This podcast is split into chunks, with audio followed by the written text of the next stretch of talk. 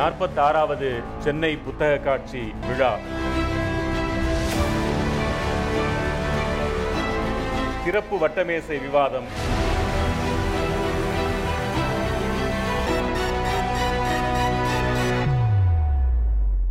அனைவருக்கும் வணக்கம். தமிழ்நாட்டு முதலமைச்சரால் தொடக்கி வைக்கப்பட்டு கடந்த பதினேழு நாட்களாக பல்லாயிரம் படைப்பாளிகளின் புத்தகங்களை பல லட்சம் படிப்பாளிகள் முத்தமிட்டு பெற்றுக்கொண்ட நாற்பத்தாறாவது சென்னை புத்தக காட்சி விழா. நமது புதிய தலைமுறை தொலைக்காட்சியின் சிறப்பு வட்டமேசை விவாதம் இங்கே அரங்கேறுகிறது. பபாசி அமைப்பின் நிர்வாகிகள் அனைவரையும் பேரன்போடு அழைக்கிறோம்.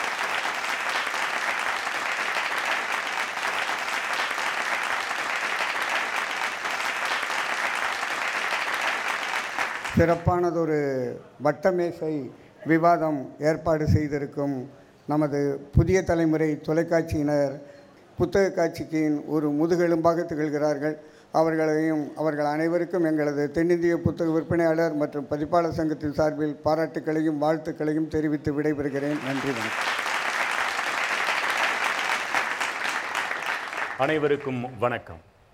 தேமதுர தமிழோசை உலகமெல்லாம் பரவும் வகை செய்தல் வேண்டும் என்ற மகாகவியின் வாக்கை மெய்ப்பிக்கும் வண்ணமாக செந்தமிழ் நாட்டின் தனிப்பெருமைகளுள் ஒன்றாக ஒரு அடையாளமாக உலகு போற்ற நடந்து கொண்டிருக்கும் இந்த நாற்பத்தாறாவது சென்னை புத்தக காட்சி திருவிழாவில் மொழியையும் பண்பாட்டையும் காப்பவை பழந்தமிழ் இலக்கியங்களா புத்தமிழ் இலக்கியங்களா என்ற தலைப்பில் உங்கள் அனைவரையும் சந்திப்பது நெஞ்சத்தின் எத்திக்கையும் தித்திக்க வைக்கிறது. இப்படிப்பட்ட மேடைகள் தன்னிகரற்ற தமிழ் சான்றோர் பெருமக்கள் பலராலும் தமிழகத்தின் திக்கெட்டும் சொல்லரங்கங்களாய் வழக்காடு மன்றங்களாய் எட்டு திக்கும் நடைபெற்றது என் நினைவிற்கு வந்து இந்த நொடியில் என்னை நடுங்கச் செய்கிறது. காரணம் இந்த நடுவிருக்கை. ஆனால் தமிழ் ஊடகத்துறையில் ஒரு மறுமலர்ச்சியை தந்த புதிய தலைமுறையின் சேயாக இங்கு அமர்ந்திருக்க பணிக்க பெற்றிருப்பதால் சாயாது அமர்ந்திருக்க கடமைப்பட்டிருக்கிறேன் ஒரு நேர கணக்கனாக மட்டும். ஆயிரம் மேடைகளை ஆண்ட பக்குவ அமைதியோடு வீற்றிருக்கும் இருபுறத்து அருந்தமிழ் பெருமக்களே உங்கள் மடிதவளும் குழந்தையாய் என்னை கருதி உங்கள் முன் அமர்ந்து பேச என்னை பொறுத்தருளும்படி அன்போடு கேட்டுக்கொள்கிறேன். மொழியையும் பண்பாட்டையும் காப்பவை பழந்தமிழ் இலக்கியங்களே என்ற அணியில் திராவிட இயக்க சொற்பொழிவாளர் திருமிகு நாஞ்சில் சம்பத் அவர்களும் எழுத்தாளர் திருமிகு இந்திரா சவுந்தரராஜன் அவர்களும் கவிஞர் ஆதிரா முல்லை அவர்களும் இசைந்து வந்திருக்கின்றனர். புத்தமிழ் இலக்கியங்களே என்ற தரப்பில் பொழிவாற்ற எழுத்தாளர் திருமிகு எஸ் ராமகிருஷ்ணன் அவர்களும் எழுத்தாளர் இயக்குனர் திருமிகு பாரதி கிருஷ்ணகுமார் அவர்களும் கவிஞர் வெண்ணிலா அவர்களும் இசைந்து வந்திருக்கின்றனர். உங்கள் அனைவரையும் வருக வருக என பேரன்போடு வரவேற்று மகிழ்கிறேன்.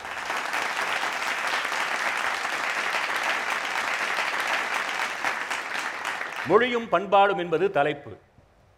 அழகிய மலர் ஒன்று மாந்திரதம் உயிர்காக்கும் தன்மையையும் தன்னகத்தையே கொண்டிருந்தால் வேறு என்ன பேர் வேண்டும் நமக்கு? அப்படி ஒரு மொழி வாய்த்திருக்கிறது நமக்கு. தொல்காப்பியம் எனும் இலக்கண நூலும் கூட பண்பாட்டை தொட்டு தொடர்ந்து ஓர் இலக்கிய நூலாக மிளிர்கிறது என்றால் தமிழின் சிறப்பை என்னவென்று சொல்வது? நாம் சுவைக்கிறோம் உலகம் வியக்கிறது. தமிழறியா இந்த சிறு பிள்ளையிடம் நீங்கள் கேட்டீர்கள் என்றால் பிறப்புக்கும் எல்லா உயிர்க்கும் என்ற வள்ளுவரின் அந்த குரலில் ஓடும் உயிரை நான் உணர்வேனா? பக்தி இலக்கியங்கள் என்று பன்னூறு ஆண்டுகளுக்கு முன்பு எடுத்துக்கொண்டோம் என்றால் வட்டு நடுவே வளர்கின்ற மாணிக்க மொட்டு நுனையில் முளைக்கின்ற முத்தைய போல் சொட்டு சொட்டு என்ன துளிக்க துளிக்க என் குட்டன் வந்து என்னை புறம்புல்குவான் கோவிந்தன் என்னை புறம்புல்குவான். கிங்கினி கட்டி கிரிகட்டி கையினில் கங்கணமிட்டு கழுத்தில் தொடர்கட்டி தன்கணத்தால் சதிரா நடந்து வந்து என் கண்ணன் என்னை புறம்புல்குவான் எம்பிரான் என்னை புறம்புல்குவான் என்ற பெரியாழ்வார் திருமொழியின் அந்த சொல் அழகை மட்டும் ரசிப்பேனா? அவரவர் இறையவர் குறைவிலர் இறையவர். அவரவர் விதிவழி அடைய நின்றனரே என்ற அந்த நம்மாழ்வாரின் பேதமிலா பொதுவாக்காம் திருவாய்மொழி பொது உரையை அந்த பண் பாடும் பண்பாட்டின் பயனை நான் தூய்ப்பேனா? எல்லா பிறப்பும் பிறந்திழைத்தேன் எம்பெருமான் என்ற அந்த திருவாசக தேனில் நுழைவேனா? உள்ளம் பெருங்கோவில் ஊனுடம்பு ஆலயம் வள்ளற் பிரானார்க்கு வாய்க்கோபுர வாசல் தெள்ளத் தெளிந்தார்க்கு சீவனே சிவலிங்கம் கள்ளப் புலனைந்தும் காளா மணிவிளக்கு என்ற அந்த திருமந்திரத்தில் உருகுவேனா? இன்னும் சில நூறு ஆண்டுகளுக்கு பின்வந்தால் நாப்பிழக்க பொய்யுரைத்து நவநிதியம் தேடி நலமொன்றும் அறியாத நாரியரை கூடி பூப்பிழக்க வருகின்ற புற்றீசல் போல புலபுலன கலகலன புதல்வர்களை பெறுவீர். காப்பதற்கும் வகையறியீர் கைவிடவும் மாட்டீர். கவர் விளந்த மரத்துளையில் கால் நுழைத்துக் கொண்டு ஆப்பதனை அசைத்திட்ட குரங்குதனைப் போல அகப்பட்டீரே கிழந்துழல் அகப்பட்டீர் நீரே என்ற அந்த பட்டினத்தடிகளின் வாழ்வு அனுபவத்தை நான் பெறுவேனா?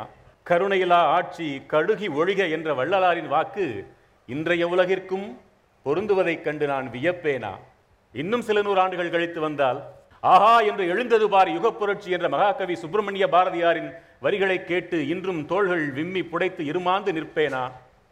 நூலைப்படி சங்கத்தமிழ் நூலைப்படி காலைப்படி கடும்பகல்படி மாலைப்படி இரவில்படி என்று பழகு தமிழில் பாவேந்தர் எடுத்த பாடத்தை நான் கற்பேனா? கண்ணதாசனில் கலந்து கண்கள் கசிய உருகி நிற்பேனா? பட்டுக்கோட்டையிடம் உறுதியை பெறுவேனா? வானம்பாடி கவி கோவையோடு நான் இணைந்து சேர்ந்து பறந்து திரிவேனா? திசையெட்டும் இருந்தும் இங்கு வந்து தமிழாய் நிறைந்திருக்கும் ரசவாதிகளை நான் புசிப்பேனா? இன்னும் சமகால படைப்பாளிகளின் படைப்புகள் என்ன என்ன என்று தேடி தேடி நான் இனிதே சுவைப்பேனா? எதை சொல்வேன் எதை விடுவேன்? இப்படி பேதை என் போன்றவர்களுக்கு அன்றிலிருந்து இன்று வரை எதை கேட்டாலும் அழகுதான் எதை கண்டாலும் வியப்புதான். ஆனால் கற்றறிந்த பெருமக்களிடம் நாம் உரையாடும் பொழுது ஒவ்வொன்றிலும் ஒரு திகட்டல் இருப்பதை உணரத்தானே செய்கிறோம். எவையெல்லாம் பழந்தமிழ் இலக்கியங்கள் எங்கே தொடங்குகின்றன புத்தமிழ் இலக்கிய மரபு என்ற வரையறை கூட எம்போன்ற சிறுவர்களுக்கு தெரியாது. எந்த பாடலில் எந்த வரி இடைச்சர்கள் அது திரித்து தரும் பொருள் என்ன தெரியாது. மறுமைக்கென இறைவனையும் மானியத்திற்கென மன்னரையும் ஓயாமல் புகழ்ந்துரைத்த காப்பியங்கள் ஏராளமானவற்றை நாம் கண்ணுறுகிறோமே. மக்கள் காப்பியம் என்று எத்தனை இருக்கின்றன? ஒன்றிரண்டு. ஏன் அந்த நிலை? எழுதியதே குறைவா? அல்லது கிடைத்ததுதான் குறைவா? பழகு தமிழில் இன்று பந்தி வைக்கப்படுகிறதே அதிலும் நாம் பசி ஆறத்தானே செய்கிறோம். ஆனால் அதிலும் நற்சோறு எவ்வளவு? நஞ்சு சாறு எவ்வளவு? தெரியாது. சரி பண்பாடு என்று எடுத்துக்கொண்டால் பண்பாடு மாறக்கூடாதா? அல்லது மீறக்கூடாதா? ஏறு தழுவுதல் எத்தனையோ நூற்றாண்டுகளாக ஆயிரம் ஆயிரம் ஆண்டுகளாக இன்று வரை நாம் நடாத்தி கொண்டிருக்கிறோம். ஆனால் கொல்லேற்று கோடஞ்சுவானை மறுமையிலும் புல்லாளை ஆயமகள் என்ற கலித்தொகையின் பாடல் இன்றைக்கும் நிலைவரக்கூடியதா அது பொருந்துமா? பொருந்தத்தான் வேண்டுமா? இப்படி பல கேள்விகள். நுனிப்புல் மேய்ந்து அசையும் போடாமல் ஆயுளும் தின்று தீர்க்கும் எம்போன்றவர்களுக்கு இம்மட்டும்தான் தெரியும். ஆனால் நின்று நிதானமாக தமிழை ஆய்வு நோக்கோடு உண்டு சிரிக்கும் இச்சான்றோர் பெருமக்கள் அப்படி அல்ல. எந்த தலைப்பில் தாங்கள் பேச வந்தோமோ அந்த தலைப்பையே துலாக்கோலில் பிடித்து நிறுத்த வல்லவர்கள் இவர்கள். பழந்தமிழ் இலக்கியங்களே என்ற தலைப்பில் உரையாற்ற கெட்டிமேளமாய் கொட்டி முழக்க கவிஞர் ஆதிரா முல்லை அவர்களை அன்போடு பேச அழைக்கிறேன்.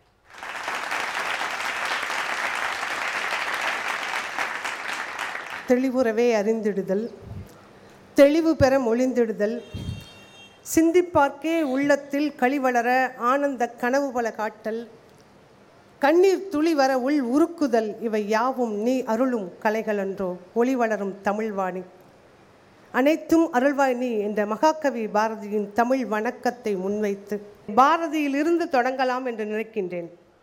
தனி ஒருவனுக்கு உணவில்லை எனில் ஜெகத்தினை அழித்திடுவோம் என்று பாரதி உக்கிரமாக ஒரு குரலை கொடுத்தான்.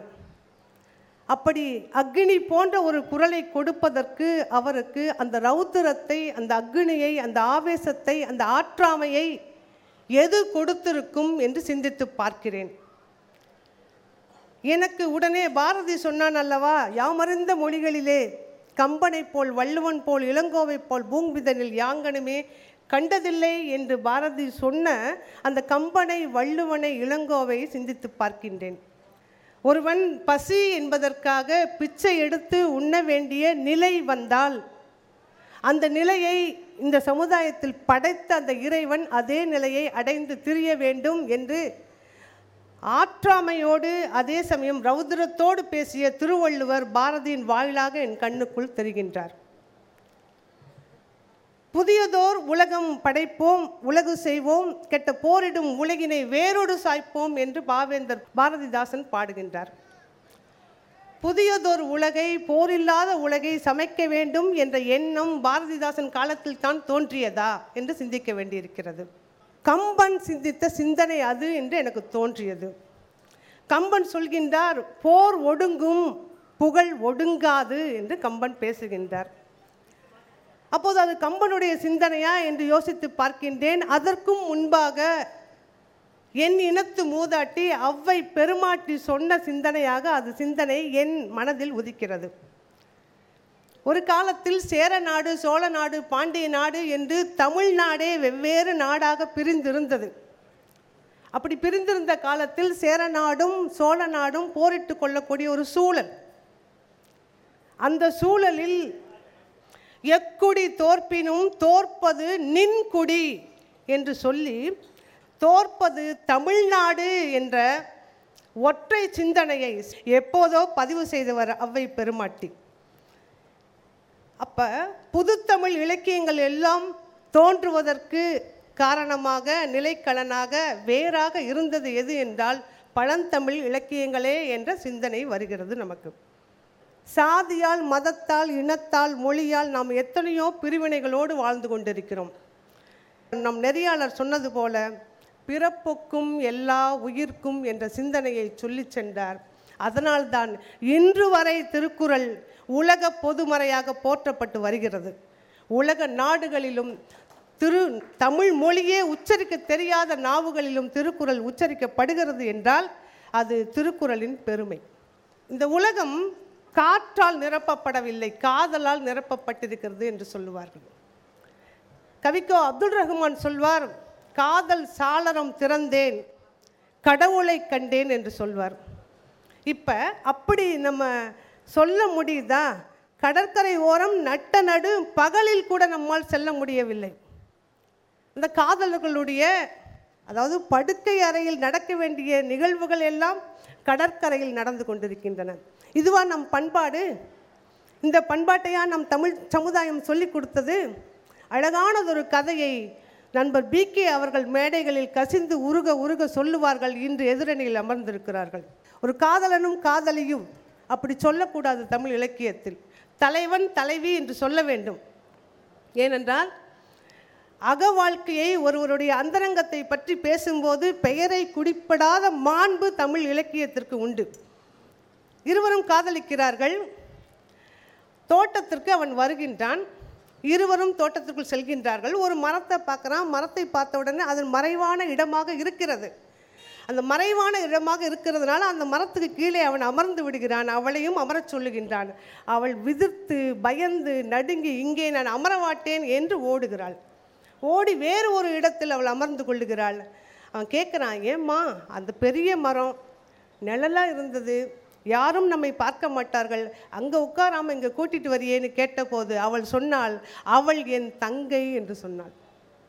அவன் பார்க்குறான் மச்சு நிச்சு யாரும் அங்கே கிடையாதுன்னு எட்டி பார்க்குறான் அவன். அங்கே மச்சு நிச்சு இல்லை ஒரு மரம்தான் இருந்தது. அந்த மரத்தை பார்த்து அவள் என் தங்கை என்று சொன்னாள். அவன் எப்படின்னு கேட்குறான்.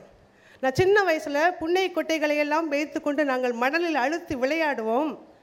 அப்படி விளையாடும் போது ஒரு புன்னை கொட்டையை விட்டுட்டு போயிட்டேன் ரெண்டு நாள் கழித்து மழை பொழிந்தது. அதில் அந்த புன்னை மரமாக அது மலர்ந்தது வளர்ந்தது. அம்மா கிட்ட சொன்னேன் அம்மா அம்மா இங்கே ஒரு செடி வளர்ந்துருக்குன்னு சொன்னேன். அம்மா சொன்னால் அது உன் தங்கச்சி மாதிரி. அதை நீ என்னெல்லாம் சாப்பிட்றியோ கொடுத்து வளன்னு சொன்னால் நானும் நெய் பெய் தீம்பால் பெய்து இனிது வளர்த்தேன். அப்பா அம்மா சொன்னால் நும்மினும் சிறந்தது நுவ்வை ஆகும் என்று அன்னை சொன்னால் புண்ணையது நலனே. அம்மா சொன்னால் அந்த புன்னை மரம் உன்னை விட சிறந்தது. அது உனக்கு தங்கைன்னு சொன்னான் அதனால் அது என் தங்கச்சி. அந்த தங்கச்சி முன்னாடி எப்படி நான் உங்ககிட்ட ஐ லவ் யூன்னு சொல்ல முடியும்? எப்படி காதல் வசனங்களை பேச முடியும்? என்று கேட்டாலே ஒரு தமிழச்சி அந்த பண்பாடை இப்போது இருக்கிறதா? இந்த பண்பாட்டை சொல்லுவதற்குத்தான் பழந்தமிழ் இலக்கியங்கள் தேவை என்று சொல்லுகின்றோம். என்ன சொல்லுது பாருங்கள் இதில் ஒரு தலைவன் வீரன் அவன் மாபெரும் வீரன். பொருள் ஈட்டுவதற்காக செல்லுகின்றான் பொருளை சம்பாதிச்சுட்டு திரும்பி வர வேண்டும். இப்போது அவன் தேர் பாகனை தேர் வளவனை அழைத்து சொல்லுகின்றான் தேரை கட்டுப்பா ஊருக்கு வீட்டுக்கு போகணும். தேரை குதிரையை மெதுவாக ஓட்டுன்னு சொன்னான். இது கார்காலம். காதல் வண்டுகள் தேனறிந்து கொண்டு இருக்கும் காதலர்கள் இடையாக அங்கு இருப்பார்கள். அவர்களை கலைத்து விடக்கூடாது. அவர்கள் அஞ்சு விடக்கூடாது. அஞ்சு அவர்கள் பறந்து விடக்கூடாது என்று சொல்லுகிறேன்னு சொன்னான்னா அவனுக்கு வீரம் இருந்தது காதல் இருந்தது வீரத்தையும் காதலையும் மிஞ்சக்கூடிய அளவில் கருணை இருந்தது உயிர் இரக்கம் இருந்தது எந்த உயிருக்கும் துன்பம் தரவே கூடாது என்ற எண்ணம் இருந்தது. இப்போ அப்படி இருக்குங்களா? டூ வீலரில் வெளியில் போக முடியுமா? குறிப்பாக பெண்கள். பின்னிருக்கையில் அமர்ந்தவர்கள் முன்னிருக்கையில் வந்ததினால் வந்த ஆதங்கமோ என்னவோ இந்த ஒழுக்கத்தை பற்றி சிந்திக்கிறா ஒரு தாய். அவன் பரத்திர ஒழுக்கத்தில் இருக்கிறான் தலைவன். வேற ஒரு பெண் வீட்டுக்கு போயிட்டு திரும்பி வருகிறான். அவன் வரும்போது இந்த குழந்தை வெளியில் விளையாடி கொண்டு இருக்கிறது. அந்த குழந்தையும் அவனும் சேர்ந்து வந்துவிடக்கூடாது என்று அவள் கவலைப்படுகிறாள். ஏன் கவலைப்பட்டா? சேர்ந்து வந்தால் என்ன ஆகும்? என்றால் சேர்ந்து இருவரும் உள்ளே நுழைந்தால் அந்த குழந்தையின் முன்பாக தந்தையை கண்டிக்க முடியாது. ஏன் அப்படின்னா கண்டித்தால் அப்பா மீது அவனுக்கு மரியாதை இல்லாமல் போய்விடும். சரி கண்டிக்கலன்னு என்னை விட்டுலாமே என்று பார்த்தால் கண்டிக்காமல் விட்டுவிட்டால் இதுதான் ஆண்களின் ஒழுக்கம் என்று அந்த குழந்தை புரிந்து கொள்ளும். அதனால் நான் என்ன செய்கிறதுன்னு யோசித்து பயந்து இருக்கிறாவ வேறு வழியின்றி நான் சொல்லுகின்றேன். ஆனால் இலக்கியம் எப்படி தெரியுமா சொல்லுகிறது? வெள்ளாங் குறுகின் பிள்ளை செத்தன காணிய சென்ற மடநட நாரை காலை இருந்து மாலை செகுக்கும் அவ்வளோதாங்க பாட்டு. என்ன? வெள்ளை கொக்கோட குழந்தை இறந்து விட்டது. அந்த குழந்தை இறந்து விட்டது என்பதற்காக துக்கம் விசாரிப்பதற்காக இந்த நாரை அங்கு சென்றது. சென்ற நாரை அங்கேயே தங்கிவிட்டது என்று மட்டும்தான் சொன்னான் குழந்தைகளை இப்படித்தான் வளர்க்க வேண்டும். குழந்தை முன்பாக எதை பேச வேண்டும் எதை பேசக்கூடாது என்ற செய்தியை அவர்கள் தெளிவாக செய்தார்கள். இந்திரர் லோகத்து அமிர்தம் இயைவினும் இனிது என தமிழர் உண்டலும் இலரே. புகழனின் உயிரையும் கொடுக்குவர் பழியனின் உலகோடு பெரினும் கொள்ளலர். உலகமே கிடைச்சாலும் பழி வருகிறது என்றால் செய்ய மாட்டார்கள். பழந்தமிழ் இலக்கியங்களால் தான் இன்று வரை மொழியும் பண்பாடும் பாதுகாக்கப்பட்டு வருகிறது. இனியும் பாதுகாக்கப்பட்டு வரும் என்று சொல்லி நல்ல வாய்ப்புக்கு நன்றி பாராட்டி விடைபெறுகிறேன். நன்றி வணக்கம். வேர் பழந்தமிழ் இலக்கியங்கள் தான் விழுதுகள் வேண்டுமானால் புத்தமிழ் இலக்கியங்களாக இருக்கலாம் என்பது போல சொல்லி அமர்ந்திருக்கிறார். வேரை தாங்கும் விழுதுகளும் இருக்கத்தான் செய்யும். அதை எதிரணியினர் பார்த்துக் கொள்வார்கள் என்று நினைக்கிறேன். இங்கே இரண்டு அணியினரும் எதிரெதிர் என்று மோதும் நிலையில் இல்லை. அந்தந்த அணியினர் அந்தந்த தலைப்பில் அவர்களாகவே ஒளியை பாய்ச்சவிருக்கின்றனர். அதிலிருந்து நாம் அதில் உள்ளவற்றை எடுத்துக்கொள்ளப் போகிறோம் என்பதே கருத்து. அடுத்து புத்தமிழ் இலக்கியமே என்ற அணியிலிருந்து கவிஞர் ஆ. வெண்ணிலா அவர்களை பேச வருமாறு அன்போடு அழைக்கிறேன். ஆதிராமுல்லை இளங்கோவையும் கம்பனையும் வள்ளுவனையும் முன்னிறுத்தி பல செய்திகளை பகிர்ந்து கொண்டார். பாரதி வந்து சொன்ன பிறகுதான் இளங்கோ யாரு வள்ளுவன் யாரு கம்பன் யாரு என்ற ஒரு பேர் உண்மையே தமிழ் வாசக பரப்புக்கு வெளிவந்தது. நிகழ்தான் வந்து கடந்த காலத்தை பற்றி பேசுவதற்கும் கொண்டாடுவதற்கும் எனக்கு பின்னாடி இத்தனை ஆயிரம் மரபு இருக்கிறது என்று சொல்வதற்கு ஓர் இடம் இருக்கிறது என்றால் அது இந்த கணம் இந்த நூற்றாண்டு இந்த வாழ்க்கை இப்பொழுது நடந்து கொண்டிருக்கிற இந்த நிகழ்ச்சி இதுதான். எல்லா காலத்திலையும் பண்பாட்டு சீரழிவு இருக்குது ஆண் பெண் உறவுகளை பற்றிய கொச்சையான பார்வைகள் இருக்குது நம்முடைய இலக்கியம் வந்து வெறும் புனிதத்தை பற்றி மட்டுமே பேசவில்லை. நம்முடைய இலக்கியத்திற்குள்ளேயும் பால் வேறுபாடு சார்ந்த பிரச்சனைகள் இருக்குது கலித்தொகையில் அவங்க பெருமையாக குறிப்பிட்ட தலைவன் தலைவி ரெண்டு பேரும் இருக்காங்க. தலைவி தலைவனுக்கு முன்பாக கையில் ஒரு குடத்தோடு தண்ணி எடுக்க நீர்நிலைக்கு வரா. நீர்நிலைக்கு தனிமை என்பதே எப்பொழுதுமே பெண்களுக்கு அச்சுறுத்தலான ஒரு விஷயந்தான் அது அங்கேயும் நடக்குது. பின்னாடி இருந்து ஒரு இரண்டு கரங்கள் அவளுடைய இடுப்பை வந்து கட்டி அணைக்குது. அணைச்ச உடனே அவள் பதறி போய் குடத்தையும் தூக்கி போட்டு அலறி திரும்பி பார்க்குறான் திரும்பி பார்த்தா அங்கே யார் நிற்கிறான்னா தலைவன் நிற்கிறான் அவன் வந்து ரொம்ப கூலாக இன்னைக்கு உள்ள ஒரு புரிதலற்ற ஒரு ஆண் போல எனக்கு பிடிச்சிருந்தது கட்டி அணைச்சேன் அப்படின்னு சொல்லுவான் இல்லை நீ என்னுடைய அனுமதியை வாங்கணும் இல்லையா? கட்டி அணைப்பது என்னை. அதனால் நீ என்னுடைய அனுமதி இல்லை வாங்கணும் அப்படின்னு. இவ்வளோ தூரம் கோவப்பட்டவ உலக வழக்கம் இதுவாக இருக்கும் பொழுது நான் எப்படி மறுக்க முடியும்னு சொல்லி கதையை முடிச்சிடும் நீங்கள் எத்தனை நூற்றாண்டுகளாக குடும்பத்தை மிஞ்சாத கணவனை மிஞ்சாத கணவன் தவறிழைக்கும் போது எதிர்த்து கேட்காத பெண்களினுடைய பிம்பம் கலித்தொகையில் வந்து இருக்குது அப்போ நம்ம வந்து இன்றைக்குள்ள எல்லாவற்றையும் எப்படி நல்லவற்றுக்காக கூறுகளை நாம் பழந்தமிழ் இலக்கியத்திலிருந்து எடுத்துக்கொள்கின்றோமோ நம்முடைய கோளாறுகளை ஆய்வதற்கான கூறுகளும் பழந்தமிழ் இலக்கியத்தில் தான் இருக்குது அவ்வை பாணர் மரபிலிருந்து வந்த ஒரு பெண்.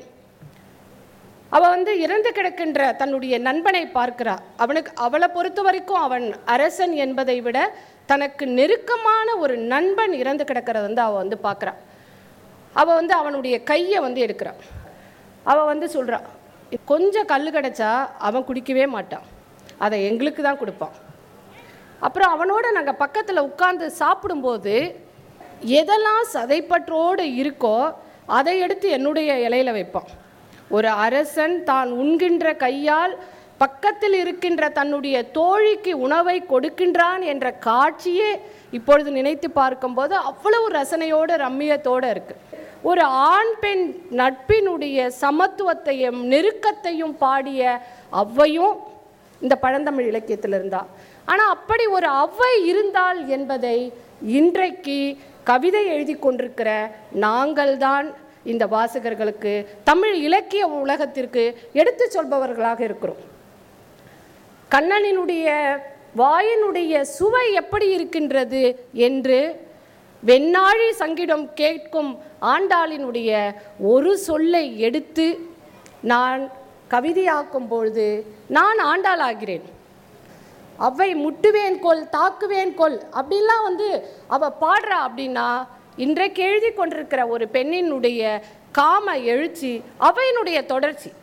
ஒரு குரோட்டன்ஸுக்கு தான் வந்து ஒரு கால வரிசை இல்லாமல் இருக்கலாம். ஆனால் நம்ம ஊரில் இருக்கின்ற அரச மரத்திற்கும் ஆலமரத்திற்கும் எத்தனையோ ஆயிரம் ஆண்டுகளினுடைய வரலாறு இருக்கின்றது. அந்த பழங்காலத்தை இன்றைக்கு இருக்கிற நிகழ்காலம்தான் மீட்டு கொண்டு வருகின்றது. வாய்ப்புக்கு நன்றி கூறி விடைபெறுகிறேன். நன்றி. பாட்டன்மார்கள் எவ்வளவு புகழ் பெற்றிருந்தாலும் அதை எடுத்துச் செல்லக்கூடிய பணியாற்றுவது நாங்கள்தான். அதே வேளையில் பாட்டனார்கள் செய்த பிழைகளையும் நாங்கள் உற்று பார்க்கத்தான் செய்வோம் என்று கூறி அமர்ந்திருக்கிறார். பழந்தமிழ் இலக்கியங்களே என்ற அணையிலிருந்து எழுத்தாளர் திரு இந்திரா சவுந்தரராஜன் அவர்களை பேச வருமாறு அன்போடு அழைக்கிறேன்.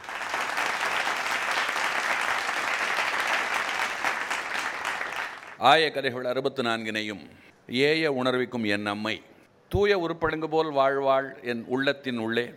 வறுப்பழுங்கு வாராது இடர் படிக நிறமும் பவழச் செவ்வாயும். கடிகமிழ் பூன் தாமரை போர் கையும் துடியடையும் அல்லும் பகலும் அனவரதமும் துதித்தால் கல்லும் சொல்லாதோ கவி. உங்கள் அத்துணை பேருக்கும் முதலில் என்னுடைய பணிவான நன்றிகலந்த வணக்கங்களை தெரியப்படுத்திக் கொள்கிறேன். எனக்கு என் மொழியின் மீது ஒரு மிகப்பெரிய வியப்பு உண்டு. உலகத்தில் எந்த ஒரு மொழியும் தன்னுடைய வரி வடிவத்திலேயே வாழ்க்கையை சொன்னதில்லை. அழுது கொண்டே ஒரு குழந்தை பிறப்பதை ஆ சொல்லுகிறது. உச்சத்தில் அது அழுவது ஆ என்று. அந்த நொடி அதற்கு தேவை பசி இரண்டு சொட்டு பாலாவது ஈய வேண்டும் தாய். அதற்கு பிறகு பால் சாப்பிட்டு விட்ட நிலையிலே தெம்பு வந்து விடுகிறது. அது தவழ்கின்ற நிலை. உ உ. அதற்கும் பிறகு எழுகின்ற நிலை ஏ ஏ. அதற்கு பிறகு அமர்ந்து எழுந்து நடந்து ஊர்ந்து எல்லாமான நிலை. ஒரு குழந்தை நிர்வாணமாக அமர்ந்திருக்கக்கூடிய நிலையை பின்னால் இருந்து பாருங்கள். ஐ என்கின்ற எழுத்து உங்களுக்கு தெரியும். இப்படி வரி வடிவம் இருக்கிறதே அந்த வடிவத்திலேயே மனித வாழ்க்கை எப்படிப்பட்டது அப்படிங்கிறத நம்மவர்கள் சூட்சமமாக ஒழித்து வைத்து விட்டு போயிருக்கிறார்கள். அதற்கு பிறகு ஒரே ஓட்டம் ஓ ஓ. எல்லாம் சரி அக்கண்ணாவுக்கு என்ன சொல்ல போகிறீர்கள்? முடிவான எழுத்து என்று கேட்பவர்களுக்கு முதுமையிலே இரண்டு கால்களால் நடக்க முடியாமல் ஒரு கோல் பற்றி நிற்கின்ற நிலையைத்தான் அக்கண்ணா சொல்லுகிறது.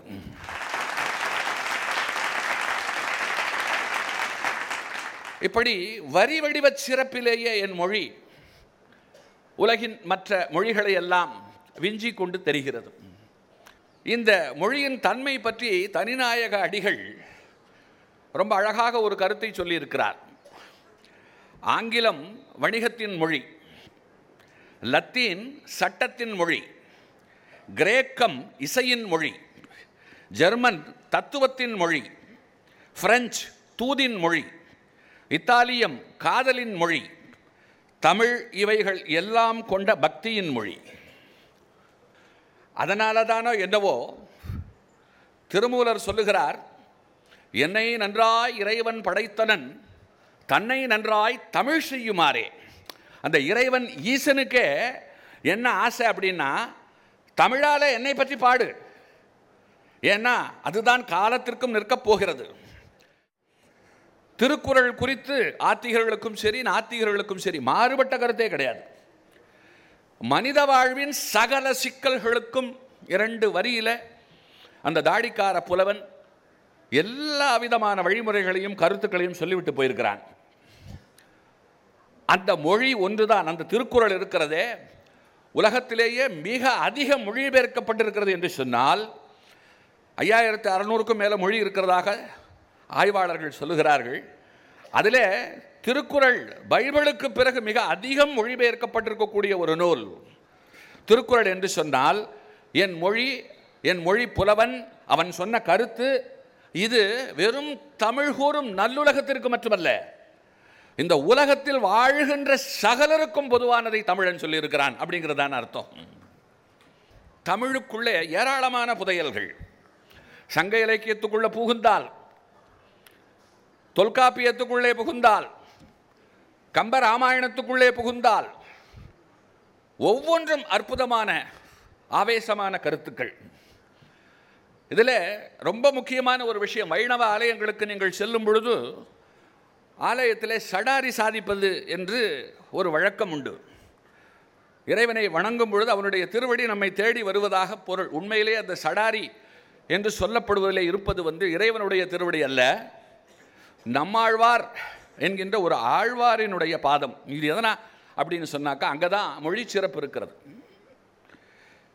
தமிழின் நம்மாழ்வார் திருமொழி இருக்கிறதே அதை தெதிந்து துரிப்போர்க்கே என்னுடைய இன்னொருள் என்று அந்த அரங்கன் கூறிவிடுகிறான். எல்லாராலையும் திருவாய் மொழியை கற்று தெளிய முடியுமா? இந்த உலகத்தில் படித்தவர்கள் படிக்காதவர்கள் என்று இருக்கின்றார்களே என்றால் திருவாய்மொழி கற்றவர்களுக்குத்தான் அரங்கனுடைய அருளா? கல்லாதவர்களுக்கு என்ன செய்வது? அவர்களுக்கு கண்டுபிடிக்கப்பட்ட ஒரு குறுக்கு வழிதான். நீ ஆலயத்திற்கு செல்லும் பொழுது இறைவனை வணங்கும் பொழுது நம்மாழ்வாருடைய திருவடி உன்னுடைய சென்னி மேல் படும் பொழுது உனக்கும் திருவாய்மொழி சம்பந்தம் ஏற்பட்டு இறைவனுடைய கருணை உனக்கு வந்து சேர்ந்து விடுகிறது. திருவாய்மொழி என்பது என்ன? அது பக்தி இலக்கியமாக இருந்தாலும் அதற்குள் காண கிடைக்கிற தமிழ். அதற்குள் செறிவாக இருக்கிற கருத்துக்கள் ஒன்றல்ல இரண்டல்ல நாலாயிரம் திவ்ய பிரபந்தம் என்கின்ற ஒரு பெரிய பெரும் புதையலுக்குள்ளே அது இருக்கிறது. அது தமிழை வாழச் செய்கிறது. ஒரு பக்கம் ஈசன் என்னை தமிழில் பாடு என்று சொன்னால் அரங்கன் திருவாய்மொழி கற்றவருக்கே என் அருள் என்று சொல்லுகிறான். உலகத்திலேயே தமிழ் மொழிக்காக இறைவன் பரிந்து வந்து பேசுவது என்பதெல்லாம் தமிழ் மொழிக்கு மட்டும்தான். பற்றுக பற்றற்றான் பற்றினை அப்பற்றினை பற்றுக பற்றுவிடற்கு என்கின்ற அந்த திருக்குறள் இருக்கிறதே அதை நீங்கள் சொல்லும் பொழுது அந்த இற்று அப்படிங்கிற அந்த வார்த்தை இருக்கு இல்லையா? அதை நீங்கள் அழுத்தி சொல்லணும். கருத்தும் என்ன தெரியுமா? இறுக்கமாக பிடிச்சிக்கோ அப்படின்னு சொல்கிற கருத்து.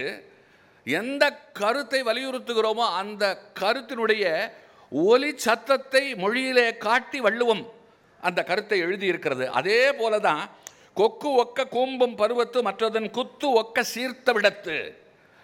கொக்கு குத்துவது போல இந்த வார்த்தைகளை சொல்லும் பொழுது சொற்களே குத்துவது போல் இருப்பதையும் பார்க்கலாம். இதெல்லாம் மொழியினுடைய சிறப்பு.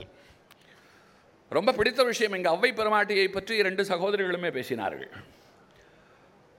உலகத்துக்கெல்லாம் நமக்கெல்லாம் தாய் வழியிலே ஒரு பாட்டி தந்தை வழியிலே ஒரு பாட்டி. ரெண்டு பாட்டி ஒவ்வொருத்தருக்கும் நிச்சயம். ஆனால் தமிழ் சமுதாயம் அத்தனை பேருக்கும் ஒரு பாட்டி இருக்கிறாள் என்று சொன்னால் அது அவ்வை பாட்டி. அவள் அறம் செய்ய விரும்பு என்று சொன்னாள். இன்னும் கூட சுருக்கி அறம் செய் என்று கட்டளையாக கூட அவள் சொல்லியிருக்கலாம். நல்ல கருத்து. உலகத்தவர் அனைவருக்கும் பொதுவான கருத்து. எம்மதத்தவர்க்கும் பொதுவான கருத்து. ஆனால் அவள் ரொம்ப புத்திசாலி. ஒருத்தன் கட்டளையிட்டால் ஒரு முறை தான் செய்வான். ஆனால் விரும்பினால் காலம் முழுக்க செய்வான். அதனால் பின்னாடி விரும்பு அப்படிங்கிற ஒரு வார்த்தையை போட்டு அறம் செய்ய விரும்பு அப்படின்னு சொல்லி மூன்று சொற்களுக்குள்ளே காலத்திற்கும் அழிக்க முடியாத கருத்துக்களை அந்த கிழவி சொல்லிவிட்டு போயிருக்கிறாள் என்று சொன்னால் அந்த பாட்டியை எல்லாம் நாம் பெற்றதற்கு எவ்வளவு பெருமைப்பட வேண்டும்? எண்ணி பாருங்கள். மதியாதார் முற்றம் மிதியாமை கோடி பெறும். நம்மளை ஒருத்தன் மதிக்கலைன்னு சொன்னால் அவன் வீட்டு வாசல் இருக்கு இல்லையா? அதை நீ மிதிக்காமல் இருக்க இல்லையா? அதுவே கோடி பெறக்கூடிய ஒன்றுதான். சுயமரியாதையை வலியுறுத்துகிறாள். அடுத்து சொல்றா உண்ணீர் உண்ணீர் என்று உபசரியார் மனை உண்ணாமை கோடி பெறும். கோடி கொடுத்தும் குடி பிறந்தார் தம்மோடு கூடுதல் கோடி பெறும். உற்ற துணை சகோதர சகோதரிகளோடு உடன் பிறந்தவர்களோடு ஒன்றாக இருப்பது என்பது எவ்வளவு பெரிய இன்பம் தெரியுமா? இந்த காலத்துக்கு இது ரொம்ப அவசியம். நாமெல்லாம் பிரிந்து தேன்கூடு போல ஃப்ளாட்டுகளிலே வசிக்கிறோம். அதாவது கூடி மகிழ்தல் அப்படிங்கிறது கோடி பெறும் அப்படிங்கிறா. நாலாவது சொல்கிறா கோடான கோடி கொடுப்பினும் தன்னுடைய நாக்கு கோடாமை கோடி பெறும். சொன்ன சொல்லுல நில். இந்த உலகம் எவ்வளவோ பேரை பார்த்து விட்டது பேரழகர்களை பார்த்திருக்கிறது. பேரழகிகளை பார்த்திருக்கிறது. மல்யுத்த வீரர்களை பார்த்திருக்கிறது. கோடி கோடி கோடி கோடி வைத்திருக்கின்ற செல்வந்தர்களை எல்லாம் பார்த்திருக்கிறது. இவர்கள் வாழும் காலத்தில் மட்டும்தான் சிந்திக்கப்படுவார்கள்.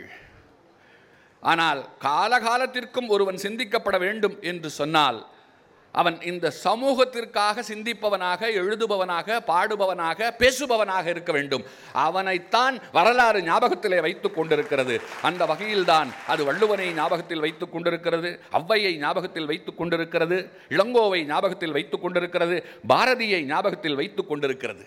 ஒட்டக்கூத்தர் அவரை சொல்லும் பொழுதே கம்பருடைய நினைவு எல்லோருக்கும் வந்துடும் ஒருவரால் ஒருவர் மிளிர்ந்தனர். இப்படி பின்னோக்கி பார்த்தால் எத்தனை காட்சி அதற்குள்ளே எத்தனை மாட்சி அவை நமக்குள்ளே ஏற்படுகிறது ஏற்படுத்துகின்ற தாக்கங்கள் தான் எத்தனை எத்தனை இல்லையா? நல்லதொரு முயற்சிக்கு வடிவமைத்து தந்த புதிய தலைமுறை தொலைக்காட்சிக்கும் நெறியாளர் அவர்களுக்கும் நன்றி கூறி விடைபெற்றுக் கொள்கிறேன். நன்றி வணக்கம்.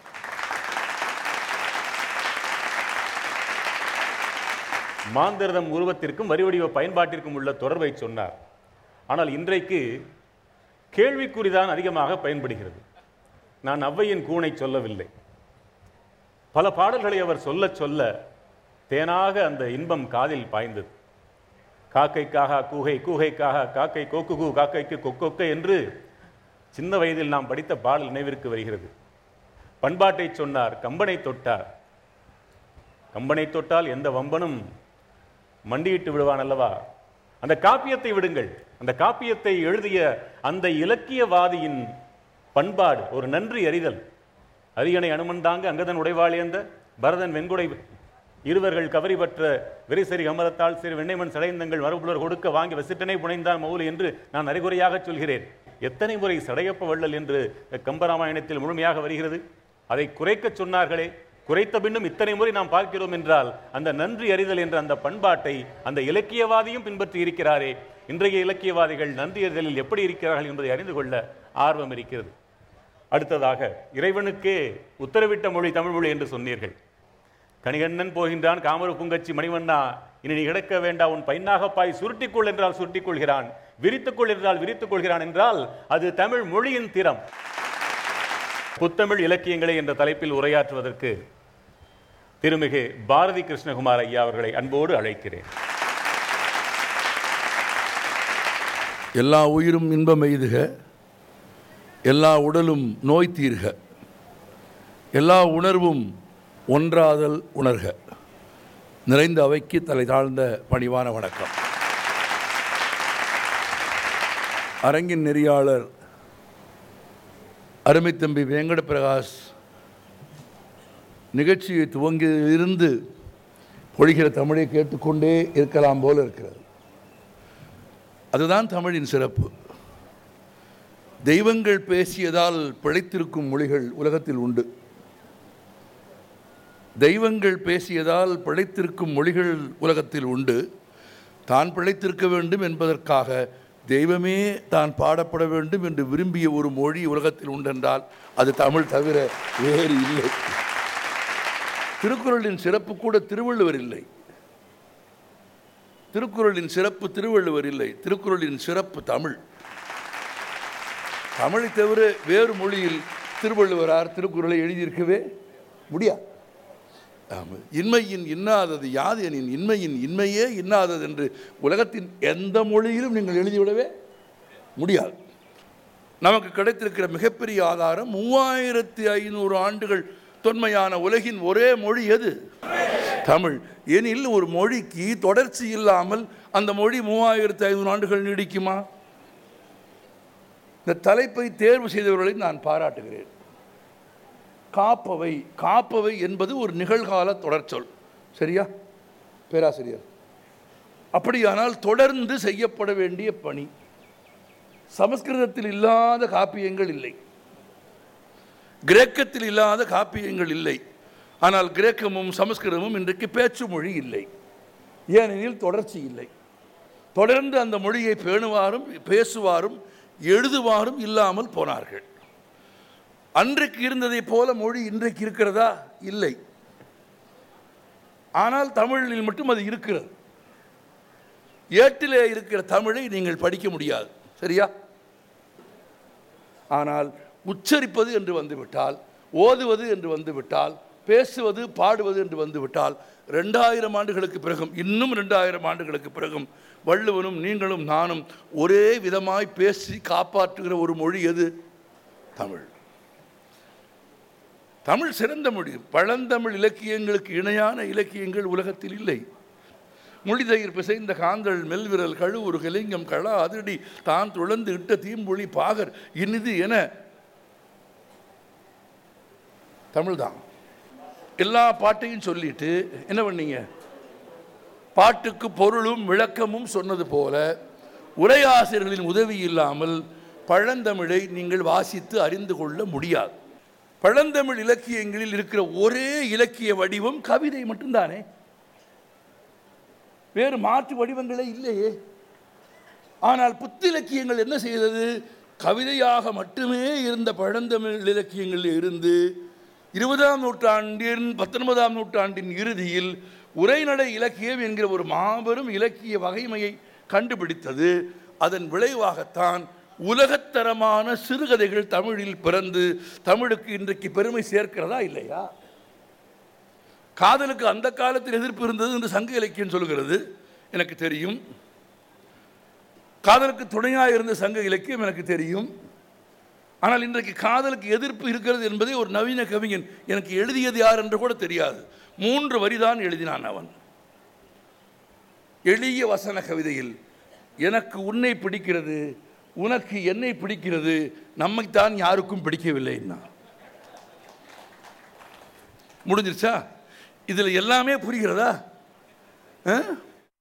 புவி வெப்பமாவதை பற்றி திருவள்ளுவர் எழுதவில்லை. விலைவாசி உயர்வை பற்றி திருவள்ளுவர் எழுதவே இல்லை. எழுதினாரா? அந்த பிரச்ச பணவீக்கத்தை பற்றி பண மதிப்பு வீழ்ந்து போனதை பற்றி.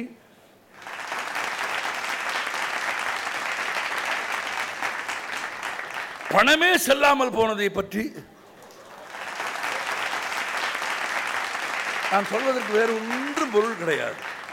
நீங்களாக ஊகித்துக் கொள்ளாதீர்கள். சமகாலம் எழுப்பும் கேள்விகளை அந்த கேள்விகளுக்கான விடைகளை அந்த கேள்விகளுக்கான விதியை பாதையை பேசுகிற சிறப்பை புத்திலக்கியங்கள் பெற்றிருக்கிறது. வள்ளுவன் பேசவில்லை என்பது வள்ளுவன் குறையில்லை. அவன் காலத்தால் முந்தியவன். அதற்கான விடையை நீங்கள் அவனிடம் தேட கூடாது. ஏ பாட புத்தகங்களே குழந்தைகளை கிழித்து விடாதீர்கள் என்று அப்துல் ரஹ்மான் எழுதியதை நீங்கள் இந்த புத்திலக்கியத்திலே இருந்து ஏன் பெறுகிறீர்கள் என்றால் புத்திலக்கியம் சந்திக்கிற சமகாலத்தில் மனிதன் சந்திக்கிறவைகளை புத்திலக்கியம் விடை சொல்கிறது புத்திலக்கியங்களில் இன்னொரு பெரிய சிறப்பு இருக்கிறது. மொழிபெயர்ப்பு.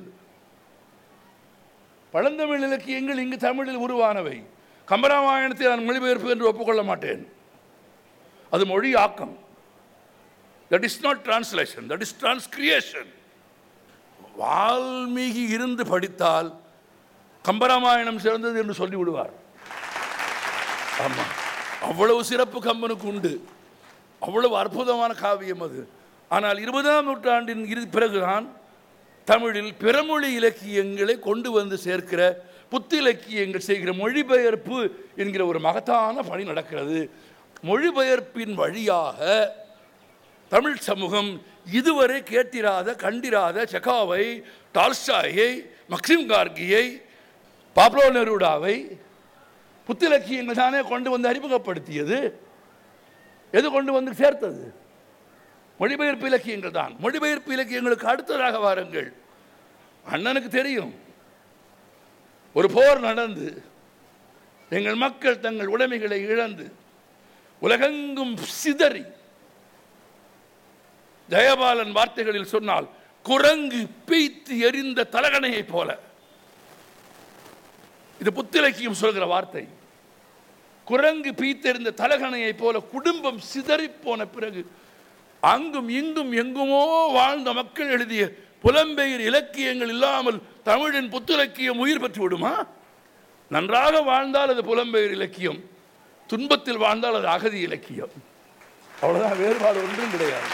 இவ்வளவு எதற்கு? இதோ இதே புத்தக கண்காட்சிக்குள் சிங்கப்பூரிலேயே இருக்கிற தமிழர்கள் சிங்கப்பூரில் தமிழ் வளர்ப்பதன் அடையாளமாக ஒரு காட்சி வைத்திருக்கிறார்கள். அயலகத் தமிழர்களின் பங்களிப்பும் தமிழின் வளர்ச்சிக்கு இன்றைக்கு பங்களிக்கிறதா?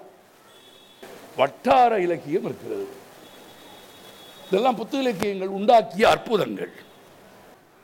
காதலில் சமூக பார்வை இப்போது இல்லை என்றெல்லாம் சொல்லாதீர்கள். நம்ம மெரினாவில் பகல் நேரத்திற்கு நீங்கள் ஏன் போகிறீர்கள்?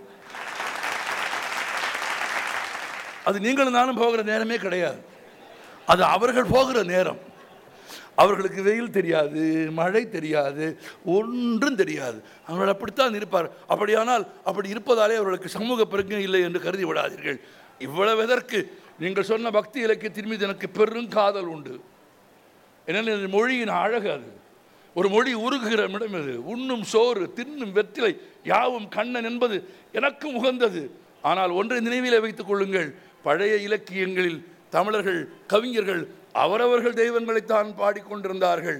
புத்திலக்கியங்கள் தான் எல்லா தெய்வங்களையும் பாடும் இடத்திற்கு தமிழை கொண்டு வந்து சேர்த்தது. இவ்வளவு புகழுக்குரிய பழந்தமிழ் இலக்கியங்கள் இருந்தும் ஒரு சொல் கேளீர் சேமமுற வேண்டுமெனில் தெருவெல்லாம் தமிழ் முழக்கம் செழிக்கச் செய்வீர். எப்படி செய்வீர்? பிறநாட்டு நல்லறிஞர் சாத்திரங்கள் பெயர்த்தல் வேண்டும். அதான் புத்திலக்கியம் பிறநாட்டு நல்லறிஞர் சாத்திரங்கள் பெயர்த்தல் வேண்டும். இரவாத புகழுடைய புது நூல்கள் தமிழ் மொழியில் இயற்றல் வேண்டும். இது என்ன சிறப்புனா இன்றைக்கு எழுதப்படுவதால் அது புத்திலக்கியம் அது காலங்கடந்து நிற்குமானால் பழந்தமிழ் இலக்கியம். ஆனால் காலங்கடந்து நிற்கிற புத்திலக்கியங்கள் எழுதப்பட வேண்டும் என்று பாரதி பேசுகிறான். மறைவாக நமக்குள்ளே மறைவாக நமக்குள்ளே பழங்கதைகள் பேசுவதில் ஓர் பயன் இல்லை. திறமையான புலமையெனில் வெளிநாட்டோர் அதை வணக்கம் செய்ய வேண்டும். மொழியின் தொடர்ச்சியை காப்பவை புத்திலக்கியங்கள். ஆம் தகப்பன் வெட்டிய நன்னீரை நல்ல முறையில் நாங்கள் பயன்படுத்தி பாசனம் செய்து பயிரெடுத்து வீடு கொண்டு வந்து சேர்க்கிறோம். வாழ்க.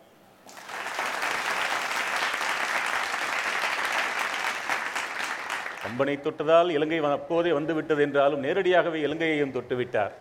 நம் சமகாலத்தில் நாம் பார்த்த துயரம் இலங்கையில் நித்தமும் சத்தம் காரணம் யுத்தம். முத்தச் சத்தம் மறந்து பச்சை ரத்தம் சிந்தும் சத்தம் கேட்டே பழகியவர்கள் போர் முடிந்த பிறகு இருந்து வாழ சிலராவது வேண்டாமா என்று கண்ணீரில் உதிரத்தை கலந்து உகுக்காதவர்கள் நம்மில் எவராவது உண்டா? பழந்தமிழ் இலக்கியங்களே என்ற அணையிலிருந்து ஐயா நாஞ்சில் சம்பத் அவர்களை அன்போடு பேச வருமாறு அழைக்கிறேன். செந்தமிழே உயிரே நருந்தேனே. சேலினை முச்சினை உனக்களித்தேனே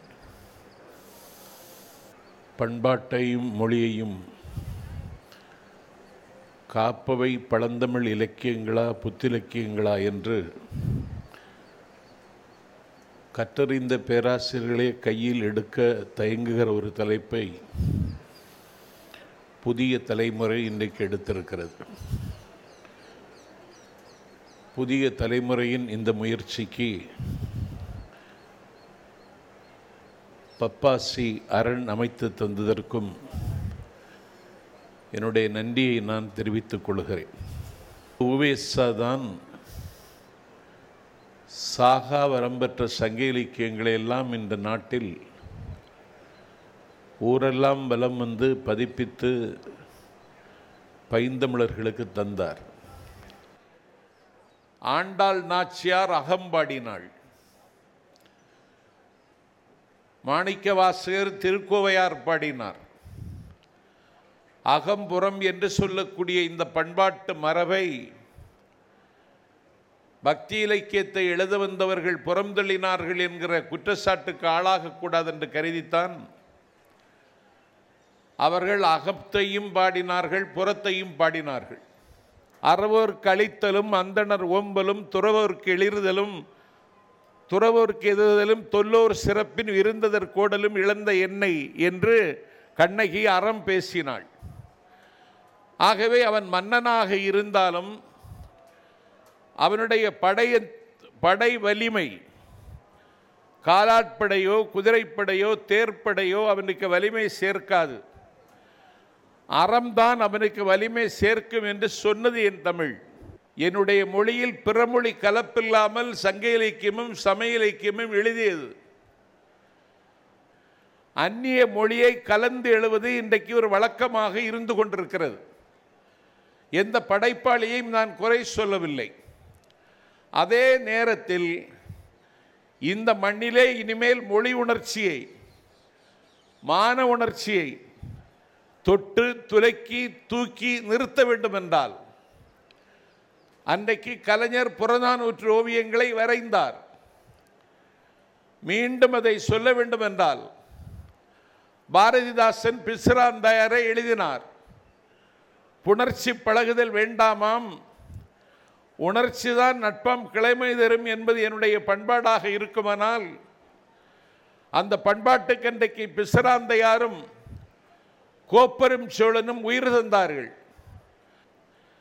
பெயக்கண்டும் நஞ்சுண்டு அமைவர். நயத்தக்க நாகரிகம் வேண்டுபவர் எனது பண்பாடாக இருக்குமானால் அந்த பண்பாட்டை பலவிடச் சொன்னது என்னுடைய பழந்தமிழ் இலக்கியம்தான்.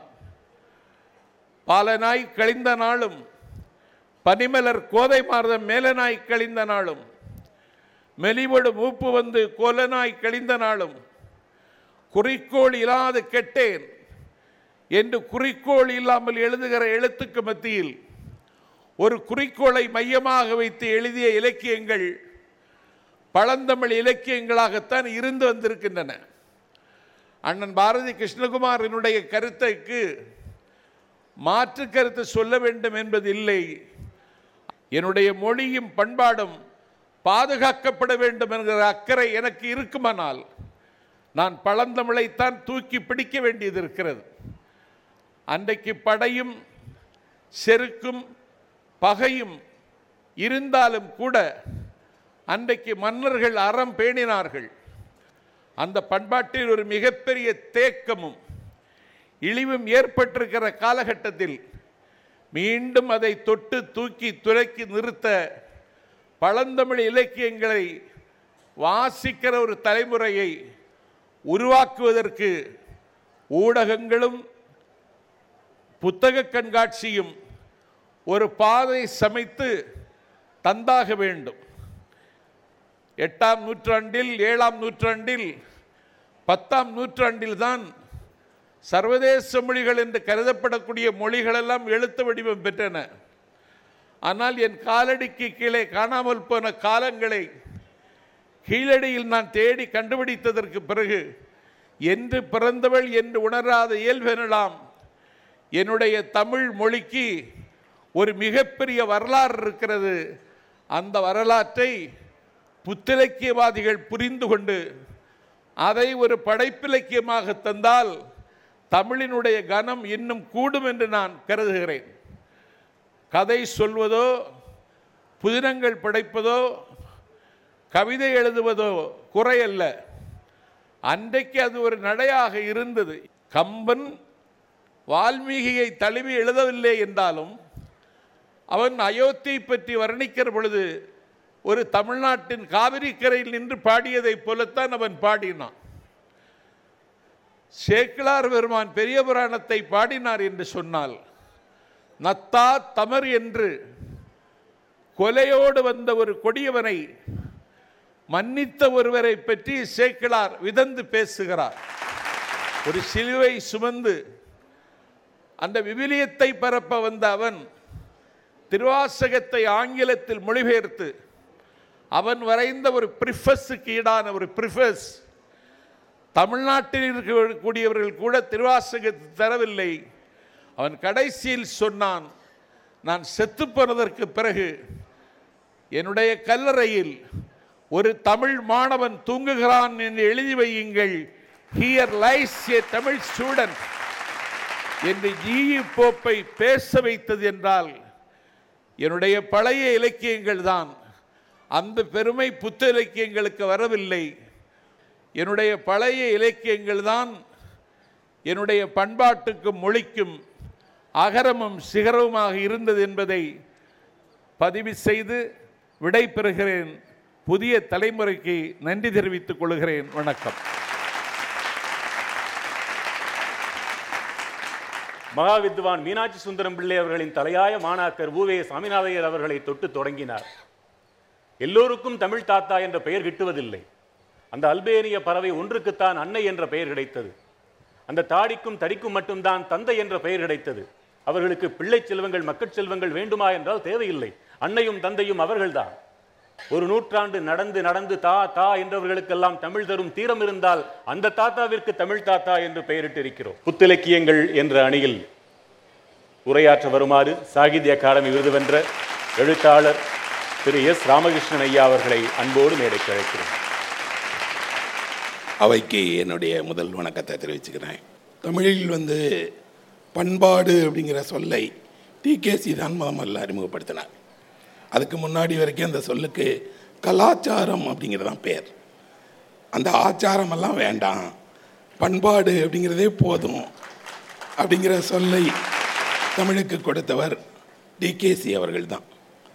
அவர் பண்பாட்டை இரண்டு சொற்களை கொண்டு வடிவமைத்தார். பண்படுதல் தான் பண்பாடு. பண் என்ற சொல் தமிழில் இருக்குது படுதல் என்பதும் தமிழில் இருக்குது பண்படுவது எப்படி என்பதைத்தான் அவர் பண்பாட்டு என்ற சொல்ல உருவாக்கினார்.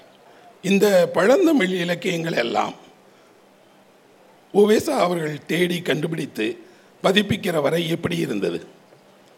அதை ஏடுகளை எல்லாம் தீ வச்சு எரிச்சிட்டாங்க ஆற்றில் கொண்டு போய் போட்டார்கள்.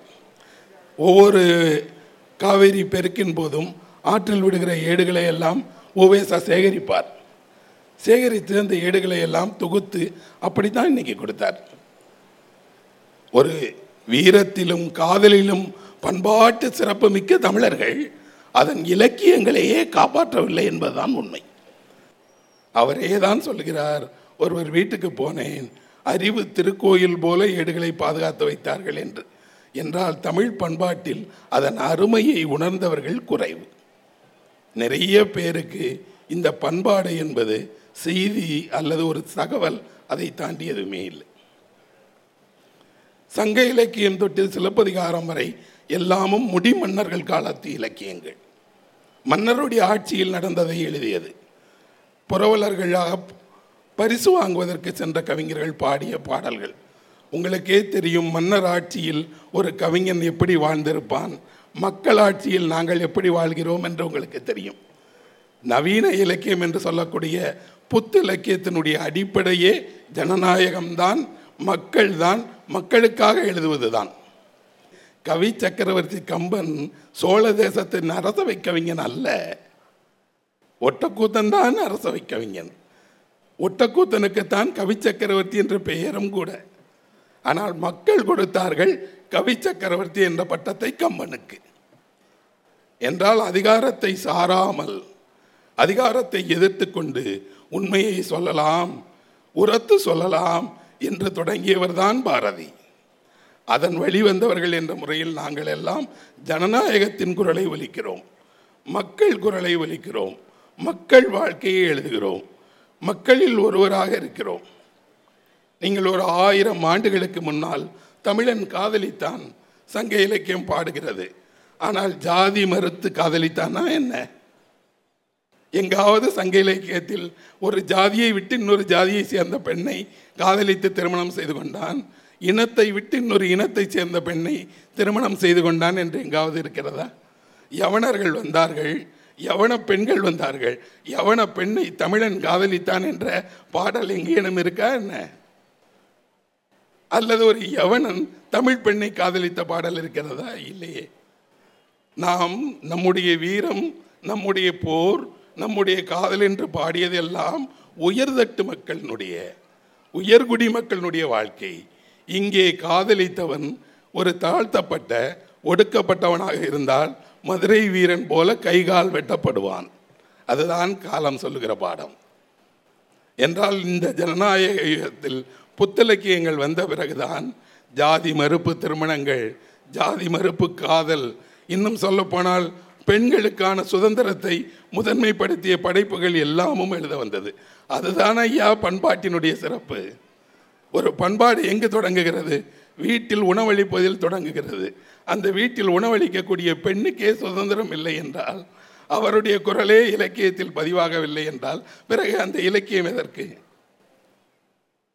தமிழ் இலக்கியம் முழுவதும் இதுவரை பேசியதெல்லாம் அந்த பெருமைகளை மறுக்கவே மாட்டேன் பெருமைக்குரியதுதான். ஆனால் அந்த பெருமைகளை தாண்டி எதை செய்ய மறந்தோம்? எதை விட்டுவிட்டோம்? இந்த இலக்கியம் ஏன் தேவைப்படுகிறது என்று பார்த்தால் உண்மையில் நாம் நிறைய செய்ய தவறி இருக்கிறோம் ஆயிரம் இரண்டாயிரம் ஆண்டுகளுக்கு முன்பாக கணவனை இழந்துவிட்டால் அந்த பெண் வாழ்நாளெல்லாம் கைம்பெண் தான். அவளுக்கென்று ஒரு வாழ்க்கை இருக்காது. அவளுடைய துயரை எதிலும் அவள் பதிவு செய்ய முடியாது. தன் காதலை கூட சொந்தமாக தன் பெயரில் எழுத முடியாது அவள். ஆனால் இன்று அப்படி அல்ல. இன்று நேரடியாக அந்த பெண் திருமணமும் செய்து கொள்ளலாம். அந்த வாழ்க்கையை ஒரு தன் வரலாற்று நூலாக எழுதலாம். அவள் மனதில் இருக்கக்கூடியதை கவிதையாக எழுதலாம். அது சமூகமும் அங்கீகரித்து விட்டது பண்பாடும் அங்கீகரித்து விட்டது. எந்த பண்பாட்டை நாம் காக்க விரும்புகிறோமோ உருவாக்க விரும்புகிறோமோ அந்த பண்பாட்டை புத்திலக்கியங்கள் தொடர்ந்து பேசியும் எழுதியும் புதிய சிந்தனைகளின் வழியாகவும் நமக்கு கொண்டு வந்து கொடுத்துக்கிட்டே இருக்குது. பழந்தமிழ் இலக்கியத்தில் ஏராளம் இருக்கிறது. குறிப்பாக பசியை பற்றி தமிழன் அளவுக்கு பாடியவர்கள் யாருமே இல்லை. எந்த இலக்கியத்திலும் இவ்வளவு பசித்துயரை பதிவு செய்திருப்பார்களான்னு தெரியாது. அமுத சுரபி என்ற ஒன்றே உலக இலக்கியத்தில் மணிமேகலையில் தான் இருக்கு. வேற எந்த இலக்கியத்திலும் அமுத சுரபி போல ஒரு உண்ண உண்ண வந்து கொண்டே இருக்கக்கூடிய அச்சய பாத்திரம் கிடையாது. ஆனால் அது எங்கதுக்காக தேவைப்பட்டது என்றால் பசித்தோர் மிகுந்திருந்தார்கள். காஞ்சிபுரத்தில் வைத்துதான் மணிமேகலை தன்னுடைய முதல் முதலாக அஞ்சே பாத்திரத்திலிருந்து உணவளிக்கிறாள். அவள் உணவளிக்கிற நேரத்தில் காஞ்சிபுரத்தில் கற்கடம் என்று சொல்லப்படக்கூடிய கொடும் பஞ்சம் வந்த காலம் அது. உணவில்லாமல் மக்கள் வாழ்ந்து இன்னுயிர் மாய்த்த காலத்தில் தான் அவள் கையில் அச்சய பாத்திரம் ஏந்தி வர்றாள் உணவளிக்கிறாள். இவ்வளவு பெரும் பஞ்சம் வந்ததற்கு பசித்துயர் வந்ததுக்கு என்ன காரணம்? ஆராயப்படவே இல்லை. பசி வந்தது மீட்சி வந்தது உணவளிக்கப்பட்டார்கள். ஆனால் என்ன காரணம் தெரியாது. ஏராளமான வரி சுமையை பற்றி தமிழ் இலக்கியம் பேசுகிறது. வரி எப்படி போடணுங்கிறத பற்றி சொல்கிறாங்க இந்த வரி போட்டதால் என்ன விளைவுகள் வந்ததுங்கிறது எதுவுமே இல்லை. நவீன இலக்கியம் தோன்றிய பிறகு நவீன இலக்கியம் முதலில் எல்லார வாழ்க்கையினுடைய கட்டங்களையும் பதிவு செய்யணும்னு முடிவு பண்ணது. நிஜத்தில் யோசித்து பாருங்கள் ஒரு இந்த துறைகள் எல்லாம் வராமல் போயிருந்தால் தமிழ் இலக்கியம் என்பது சின்ன ஒரு பெட்டிக்குள் இருக்கக்கூடிய ஒரு வைரம் போல தான் இருந்திருக்கும் இப்போ மதுரையில் வைகை ஓடுகிறது இங்கே பெரிய காவேரி ஆறு ஓடுகிறது. இந்த ஆறு பெருக்கெடுத்து ஓடுகிற போது பார்த்தீங்கன்னா புது வெள்ளத்தில் ஆறு அப்படி கண்கொள்ளா காட்சியாக இருக்கும். ஆறு பழைய ஆறு தான் ஓடுகிற நீர் புது நீர் நாங்கள் புது நீரை சேர்ந்தவர்கள் புது வெள்ளத்தை போன்றவர்கள். புது வெள்ளம் என்பது வேகமுடையது. புது வெள்ளம் என்பது புதுமையினுடைய அடையாளம். புதுமைதான் எப்போதும் இலக்கியத்துக்கு மாறாமல் இருக்கக்கூடிய ஒரே ஆதார குணம். மனிதர்கள் புதுமையை நாட நாடதான் புத்திலக்கியங்களை படைத்து கொண்டே இருப்பார்கள். அப்படி புத்திலக்கியங்களை படைப்பதன் வழியாக புதுமையை உருவாக்குவதன் வழியாக புதிய திறப்புகளை நமக்கு உருவாக்கி காட்டுறாங்க. அந்த பண்பாட்டைத்தான் நம்ம பார்க்கணும். அதனால்தான் என்ன வந்துருச்சுன்னா இன்னைக்கு பத்து வயதில் ஒரு சிறுவன் ஒரு நாவலை எழுதி வெளியிட முடிகிறது. பனிரெண்டு வயதில் ஒரு பள்ளி மாணவி சிறார் இலக்கியம் படிக்க முடிகிறது. ஆயிரம் ஆண்டுகளுக்கு முன்பு இது சாத்தியமா? ஒருவேளை அப்படி இருந்தால் அவர் ஞான சம்பந்தராக இருந்திருப்பார். தெய்வ குழந்தையாக இருந்தால் சாத்தியம். இன்று தெய்வ குழந்தையெல்லாம் இல்லை. படைப்பிலக்கிய திறன் உள்ள எந்த குழந்தையும் தெய்வ குழந்தைதான். அது ஒரு புத்தகத்தை எழுத முடியும் என்பதை நவீன இலக்கியம் தானே உருவாக்கி காட்டியிருக்கேன் அப்படின்னா நவீன இலக்கியத்துக்குரிய சிறப்பு என்ன அப்படின்னா இதில் எத்தனை மகத்தான படைப்பாளிகள் நாம் பேசுகிற சர்வதேச படைப்பாளிகளுக்கு இணையாக தமிழிலே எழுதப்பட்டிருக்கு. ஒரு புதுமைப்பித்தன் போல ஒரு ஜானகிராமன் போல ஒரு ஜெயகாந்தனை போல ஒரு சுந்தராமசாமியை போல என்று சொல்லுகிற மகத்தான படைப்பாளிகள் உலகினுடைய சமகால நிகரற்ற படைப்பாளிகளுக்கு இணையானவர்கள் தான் நாம் தான் அவர்களை அந்த இடவுக்கு கொண்டு போய் வைக்கல. உண்மையில் அதை போற்ற வேண்டியது தான் பண்பாட்டினுடைய சிறப்பு. பாரதி எழுதிய காலத்தில் சுதந்திர போருக்கு முந்தைய காலகட்டத்தில் எத்தனை தமிழ் கவிஞர்களுக்கும் இருந்த முக்கிய நோக்கம் சுதந்திர வேட்கை தான் சுதந்திரத்துக்கு பிறகான இத்தனை ஆண்டுகளில் ஜனநாயகத்தின் மீது வேட்கை. ஜனநாயகத்தினுடைய குரலை ஒழிப்பதில் நமக்கு இருக்கக்கூடிய ஆர்வம் இன்னும் சொல்லப்போனால் எல்லோரும் சமம். எல்லோருக்குமான சமூக நீதி அங்கீகரிக்கப்பட வேண்டும் என்ற குரல் இலக்கியத்தில் ஒழிக்க தொடங்கி இருக்கிறது. அதுதான் பண்பாட்டிலும் எதிரொலிக்கிறது. அந்த பண்பாட்டை நவீன இலக்கியங்கள் முன்னெடுக்கின்றன என்று சொல்லி என் உரையை முடிக்கிறேன். நன்றி.